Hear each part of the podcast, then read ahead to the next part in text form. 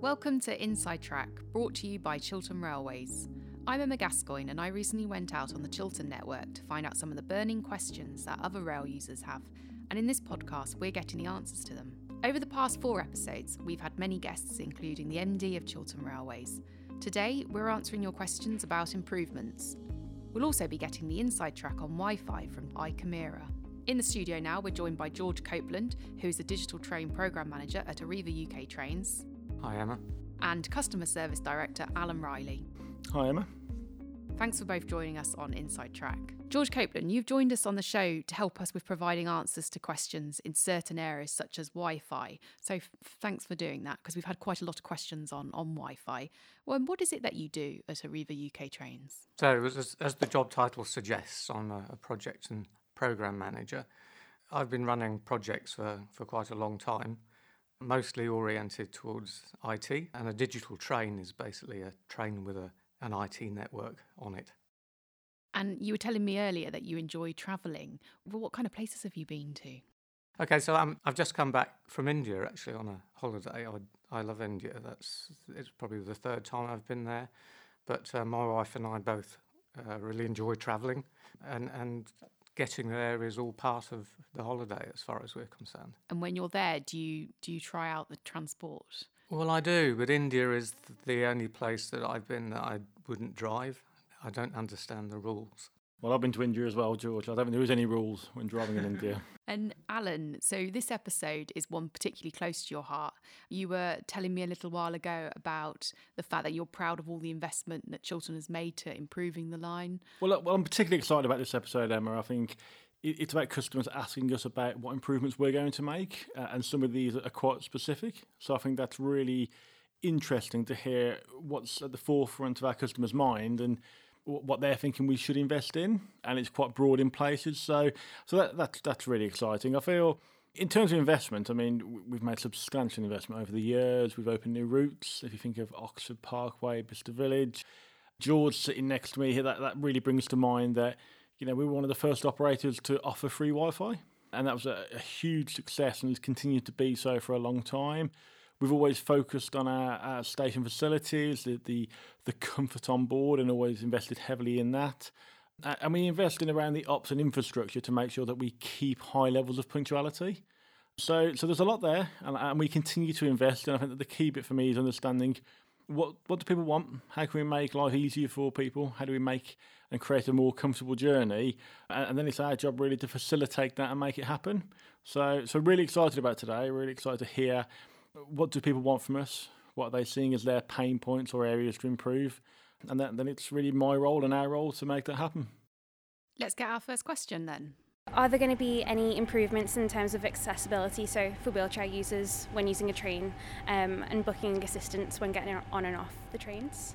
So that question came to us from a lady in Banbury who was telling me actually that she travels quite a lot on the on the railway, mainly up north. Alan, what's the process now for booking assistance, and do you have any improvements planned at Chiltern? Absolutely. Um, well, the process at the minute is we have so we have turn up and go stations where you can turn up and we'll always help you and make sure that you get on the train that you're aiming to get. We we have a phone line where you can phone up and book assistance, so you have a confirmed slot at our stations. For me, we're looking at a couple of things on this at the moment, and it's really important that we improve this area and keep focusing on it. I think it, it's so important to customers who use assistance lines. They rely on us so much. We, we just have to get it right, and we, and we have to make it as easy as possible. The areas I'm focused on really looking at at the moment you know, include one, I've just commissioned a group of customers who have accessibility needs and they're mystery shopping our entire route.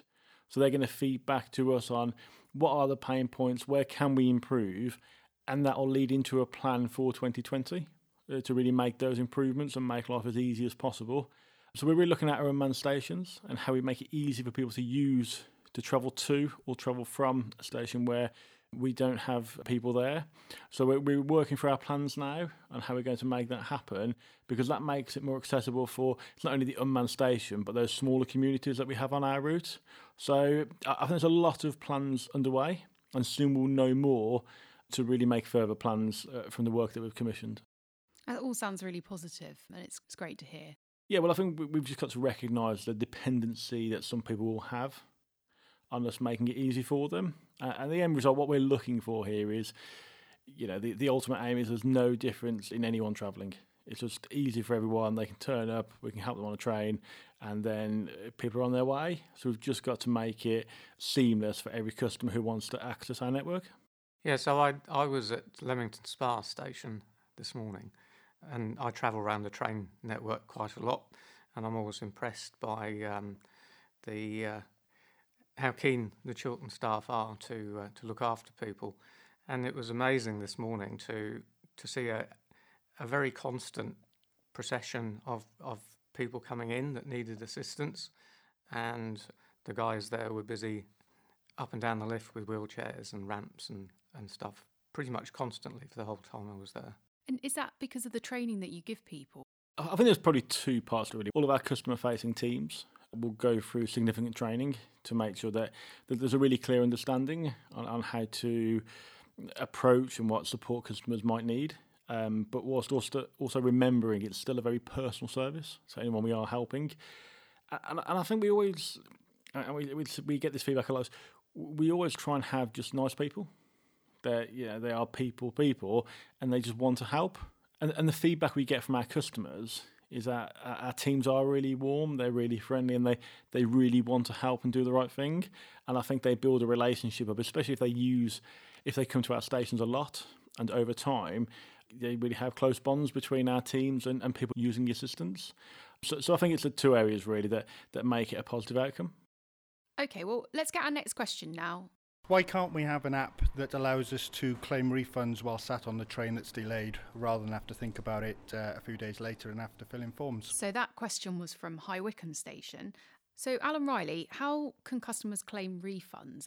Well, well, firstly, our aim is to really eradicate the being delayed part of that. So we want to minimise that bit. If you go onto our website, uh, there's a link there that takes you through a relatively easy process uh, where you put in your details and, and you attach your ticket to that.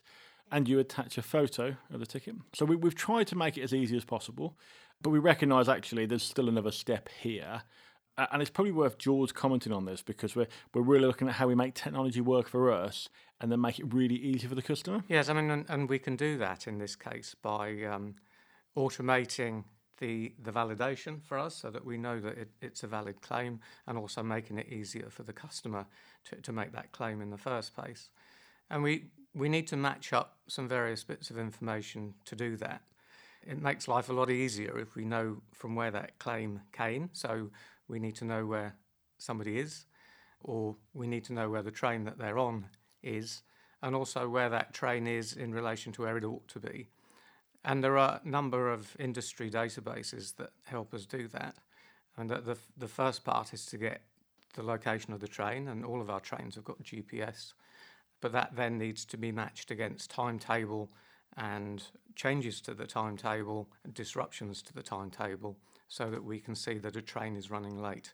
Once we know the train's running late, somebody makes a claim while they're on the train, we can tell that they're on that train, and it just makes life a whole lot easier. Thank you both for, for clarifying that. Let's take our next question now, which comes from a keen cyclist at Marylebone Station. Are there any plans to make it easier to take your bike on a train?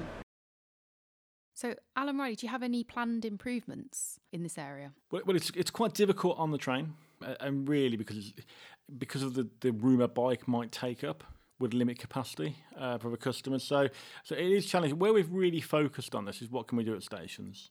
So if you want to cycle to the station or from the station, what can we do there? So we're going through a scheme now of increasing the amount of cycle racks and improving the facilities at different stations. So uh, customers of Warwick Parkway might have seen uh, only last year that we we built new cycle racks there. So we've got state of the art facilities there, and we've done that across multiple stations.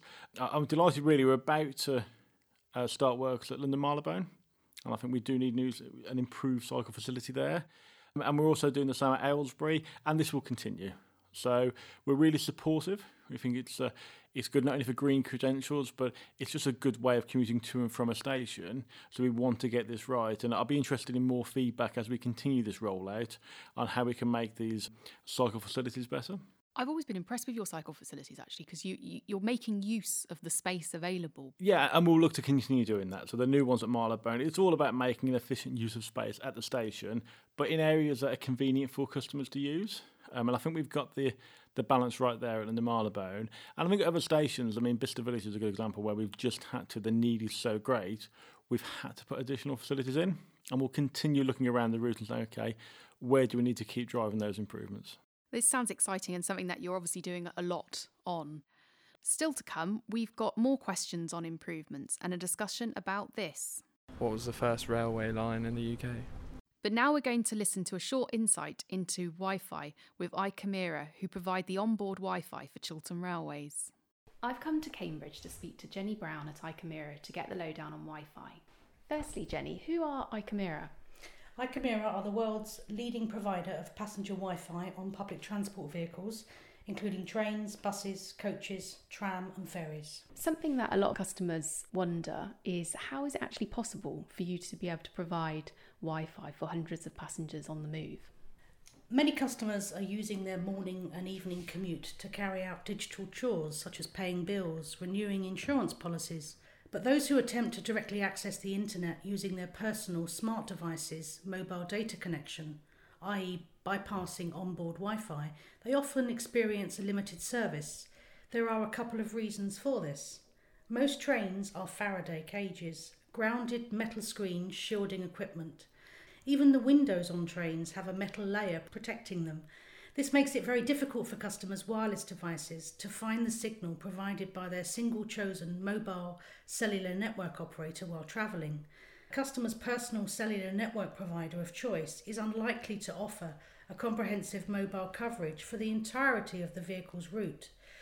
So the signal strength will vary, causing the data packets to be delayed or lost. This means a slow web page load at times, or video buffering, broken VPN tunnels, and dropped conference calls. How do we solve this?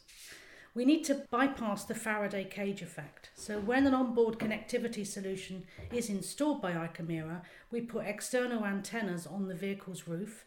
So, that captures the maximum possible capacity from the mobile network we use a multiple SIMs from the mobile operators along the route, so we deliver to the passengers the best possible solution along the, the train itself. So on each train, we'll install one or more routers containing multiple SIM cards from many cellular network providers. So traditionally, even a multi SIM router can only connect to one cell tower or mobile network at a time, but that's not very useful when a train is travelling between cell towers of speeds of 100 miles an hour.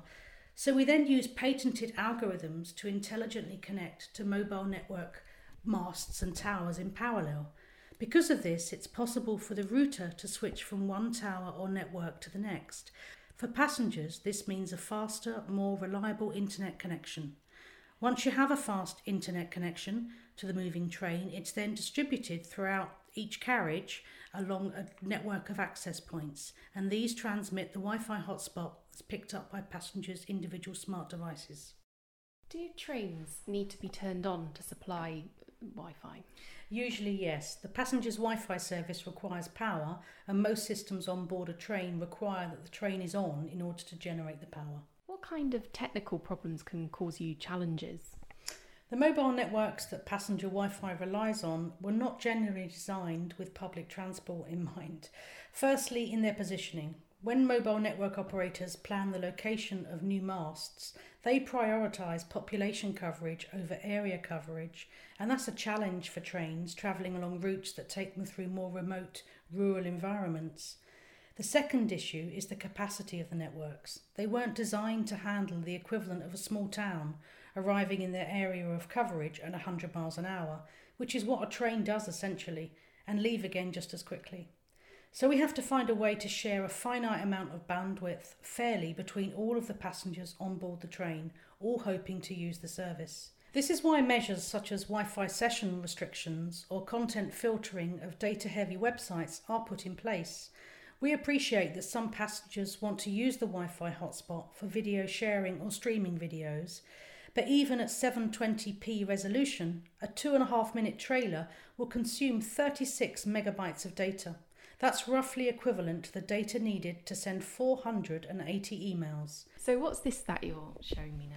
So, our operational teams have a variety of tools at their fingertips to monitor in real time the status of any of the, the solutions provided. So, we can have it as a Google map, so we can have a representation there in terms of the number of uh, vehicles that are in service, those that are perhaps out of service for maintenance. Um, we need to understand that, but it, there's a nice visual for them to have a look at.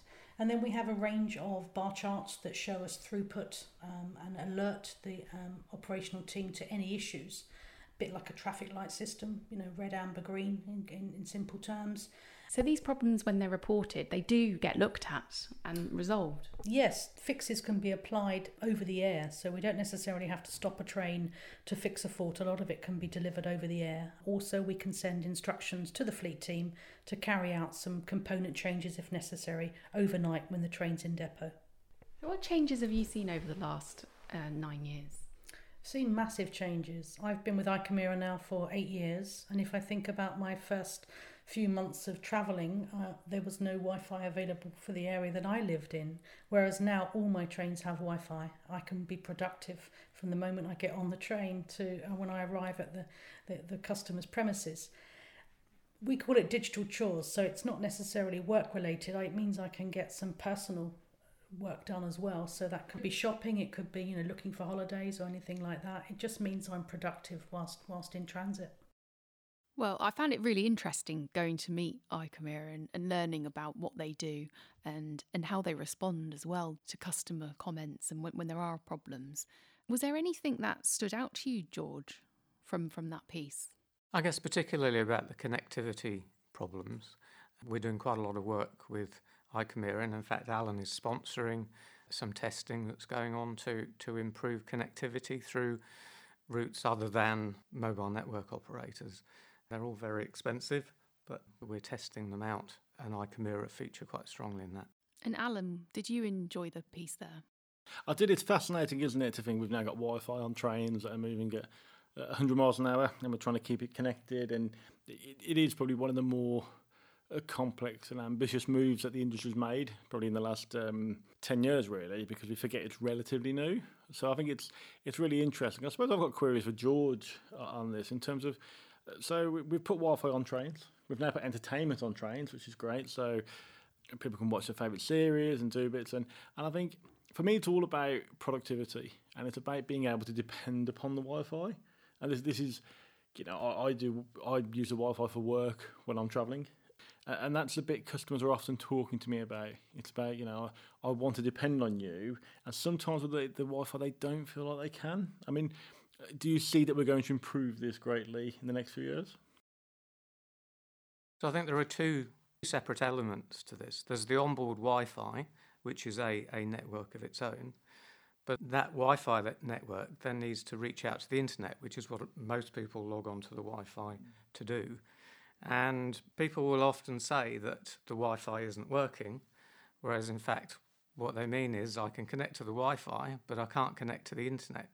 And that Jenny from Icomera was talking about that mobile network connectivity. That is still quite sparse on some parts of our network. And do you see us improving that though? I mean, the the, the projects we've got in place and the, the improvements we're seeking to make. Uh, when do you see this coming to fruition? So one of the one of the research projects is to see whether we can use networks other than the mobile network operators.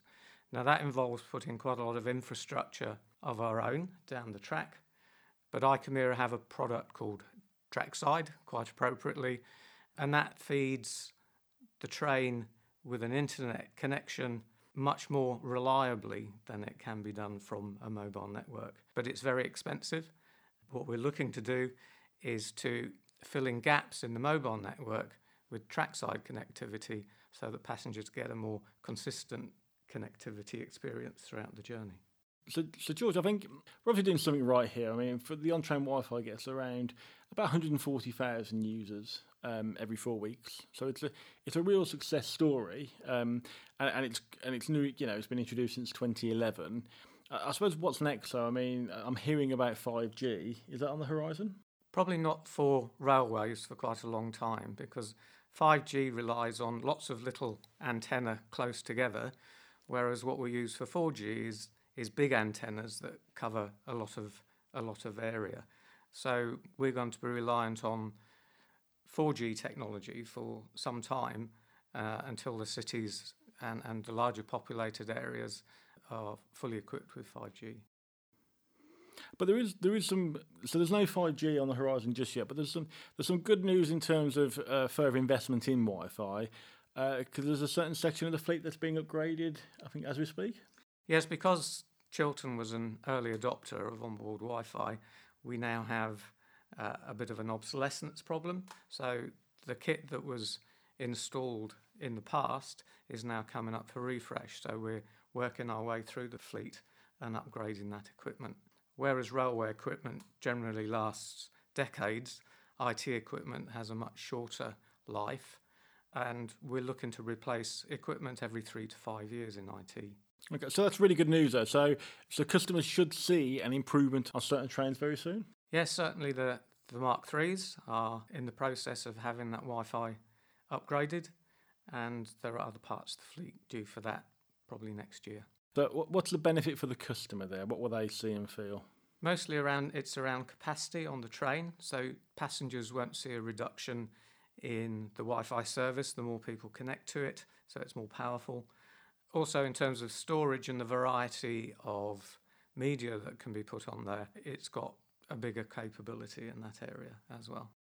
Well, our next question is still about Wi Fi, actually, uh, and this one's from High Wycombe. Uh, my question is why is there a problem with the Wi Fi when you're in the stations? It seems to fight your 3G on your phone and you have to turn the Wi Fi off to be able to use, um, use the internet. So, it's something I've definitely heard a lot about as well, where people want to be able to get off the train and still have Wi Fi. What's going on, George? Is there a way, is there a fix that can solve this? That customer's phone behaves that way because that's what phones do. When a phone looks for a connection, if it sees Wi Fi, it will it will pick that Wi-Fi connection to hook into before it looks for a, a 4G signal. It's making an assumption that if it gets onto a Wi Fi connection, then it'll have more capacity, a more reliable connection. And generally, that's not a bad assumption to make, especially as on trains and on stations, we have Wi Fi services that have a better chance of success than your phone in getting an internet signal. On the trains, we've got aerials on the roof, and in a station, we've got Wi Fi, which is pretty much like your Wi Fi at home and connects into a, a telephone line. So it's a good assumption to make, but unless you've registered into Chiltern's service, then it won't automatically connect you. If you're a registered Chiltern Wi Fi user, then when you go onto the train or the station or you transition from one to the other, then the Wi Fi will recognize you, and all you have to do is acknowledge that you want to connect to it, and it'll connect you to the Wi Fi, which will give you a better signal. But it, you'll notice if you walk along the street with your phone, if you've got Wi Fi switched on, then it will be constantly offering you whatever Wi Fi service it can see um, because that's what phones are trained to do. But it is possible then, if you register, to have a seamless experience. It's not quite seamless, but it's quite easy. So, as I said, whether you walk onto the station or the train, if you connect to the Chiltern Wi Fi service, it'll recognize you coming back and you just need to acknowledge it and then then you're connected for your journey. So I think what's what's really good there, I think, is noting the uh, the gentleman's problem is we, we have Wi-Fi on every train and every station, so there's always the ability to connect anywhere on our network, and I think that's really important because people don't want to be using all their own data and people want to be doing different things. And I think it's really important that we give people that opportunity and focusing on how do we make that more seamless, more reliable, and quicker for people to use. So I think there's a, there's some real positives across our estate here that if you're on a Chiltern train, if you're on a Chiltern station, you can get online and you can do what you need to do. Well, we're moving away from Wi-Fi now and getting another question about improvements. Is there any plans to put more luggage facilities on the trains, like more shelving or whatever, for so that people can fit their suitcases on? So, a question from Banbury there. Alan, it must be a juggling act to provide seats and luggage facilities. Any improvements in the pipeline?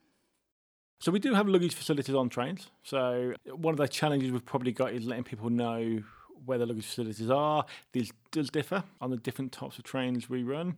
So most trains have got overhead racks or at the end of um, aisles towards vestibules.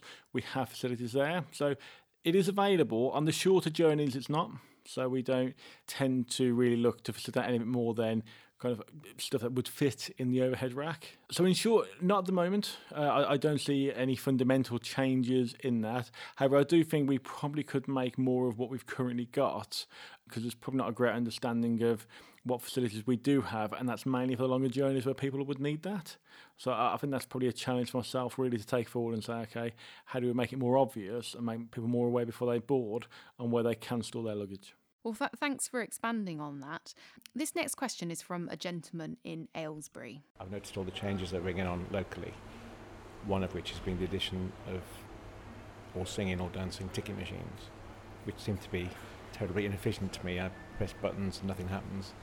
Uh, so I go to the ticket office to buy a ticket, then I can't buy a ticket for the car park there, so I have to go back to the machine. I don't think the machines work very well, basically. Um, and it's it's just very impersonal. I'd just rather deal with a person, but there you go. So quite a lot of different things covered in that one. Alan, is there any advice that you would have for this customer or other customers who are finding the machines hard to use? Well, firstly, I, I recognise what he's saying. I think I think it's spot on. We we purchased a new fleet of machines probably about twelve months ago now, or just over, and we've made multiple changes to try and make them easier for customers to use. I, I, think if we're if we're honest, the last change has probably made it a bit more complex. We're addressing that as we speak. So the big difference in these ticket machines that we've got now is that you can pretty much buy nearly every ticket. Previously, the old machines that we had were really for only tickets on the day at that point of travel. So we've we've tried to give more options, but with more options, it's become a bit more complex. So I, I met with a team last week to go through this and say, well, we must simplify this option can't take so many questions to get to the end point that the customer wants. So we've we've gone through the kind of workflow of screens. So we've gone through each screen that it takes to get to a ticket, and we've said, well, that's too many. So we're now going through the process of saying, okay, this is how many we want, this is how easy we want to make it. And I think at the end of this, the customer, if he, if he tried them again in a few months, would see would feel a very different experience, and and that's where we want to be on this. So absolutely get his point. I think it's really fair, but it's not something that we're not aware of, and we're, we're making that change now. And he also added about buying car park on the machines. That's something that I do from a, a Chiltern station and buy my car parking. That is the same for all machines, isn't it? You can buy your, uh, your your car parking ticket on the machine. Yeah, absolutely. You can buy car parking from the machines. Yeah, so you just enter your reg for how long you want to be there, and, and it's all in one purchase. So you don't need to go back to the car either. No, it just saves so much time. So the idea was you could you could walk into the station, pay for your car parking, purchase your ticket, and then travel. So it, it's aiming at that seamless experience for customers when travelling through. And really to know, I think because it's quite newish technology and we'll be doing upgrades on this, trying to make it easier. Uh, uh, sometimes it does take a while to get the bugs out of the system, uh, and that's unfortunate. It's probably taking us this long, but uh, but I feel we've got the machines are, are reliable. Uh, and they can do a lot more things for our customers and just meet a lot more needs. So I'm hoping that people will see a difference over the next few months. I suppose there's one final point to note on his question. If you do like speaking to a member of staff, that's still that option is still there for you if you don't want to use the machines. Yeah, we've got many ways of buying a ticket, and we, and we do it so it meets your needs. So you could go onto our website and the app, and that enables you to do it at any point. So you could do it much earlier. You can use the machines at the station. We still have our people at our stations. So if you do want that personalised advice from someone, they're always there, and they're they're always they're always really willing to help.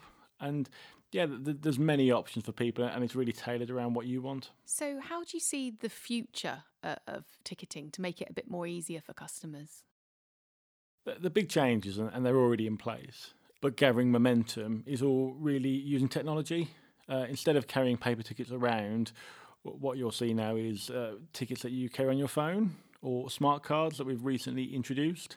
And I, I, think this really takes the pain out of it because you're either carrying it on a a card that you already hold, or you're carrying it around on a device that you already have, and that just makes it a lot easier to purchase your tickets and just carry it around with you. And finally, it's fingers on the buzzers for this one from Haddenham. What was the first railway line in the UK? Great question there, and obviously one that's going to come up in a pub quiz this week. And as a result of your answer, people will either get it right or wrong. So no pressure from this. Does any of you know the answer to it?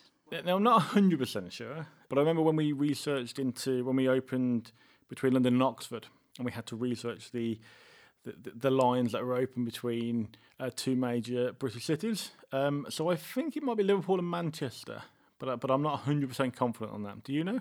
I don't know. Well, we'll have to we'll have to leave that hanging in the air then, and we'll have to uh, Oh. we'll have to let listeners come back to us and tell me if I'm right or not there. So I'm I'm not 100, percent but I'm pretty confident it was. Someone's bound to know. So one listener will know the answer to I'm this. sure I'm sure someone will correct me because I'm probably not right. So uh, I'm sure they'll come back to us on that. Well, yeah, if you do know the answer to it, please get in touch with us. Well, that's it for this episode. Tune in next time for our final episode of the series, and it's all about working for Chiltern Railways. Remember, you can let us know what you think about this programme by tweeting at Chiltern Railway or by leaving a review. Until next time, goodbye. Goodbye. Bye.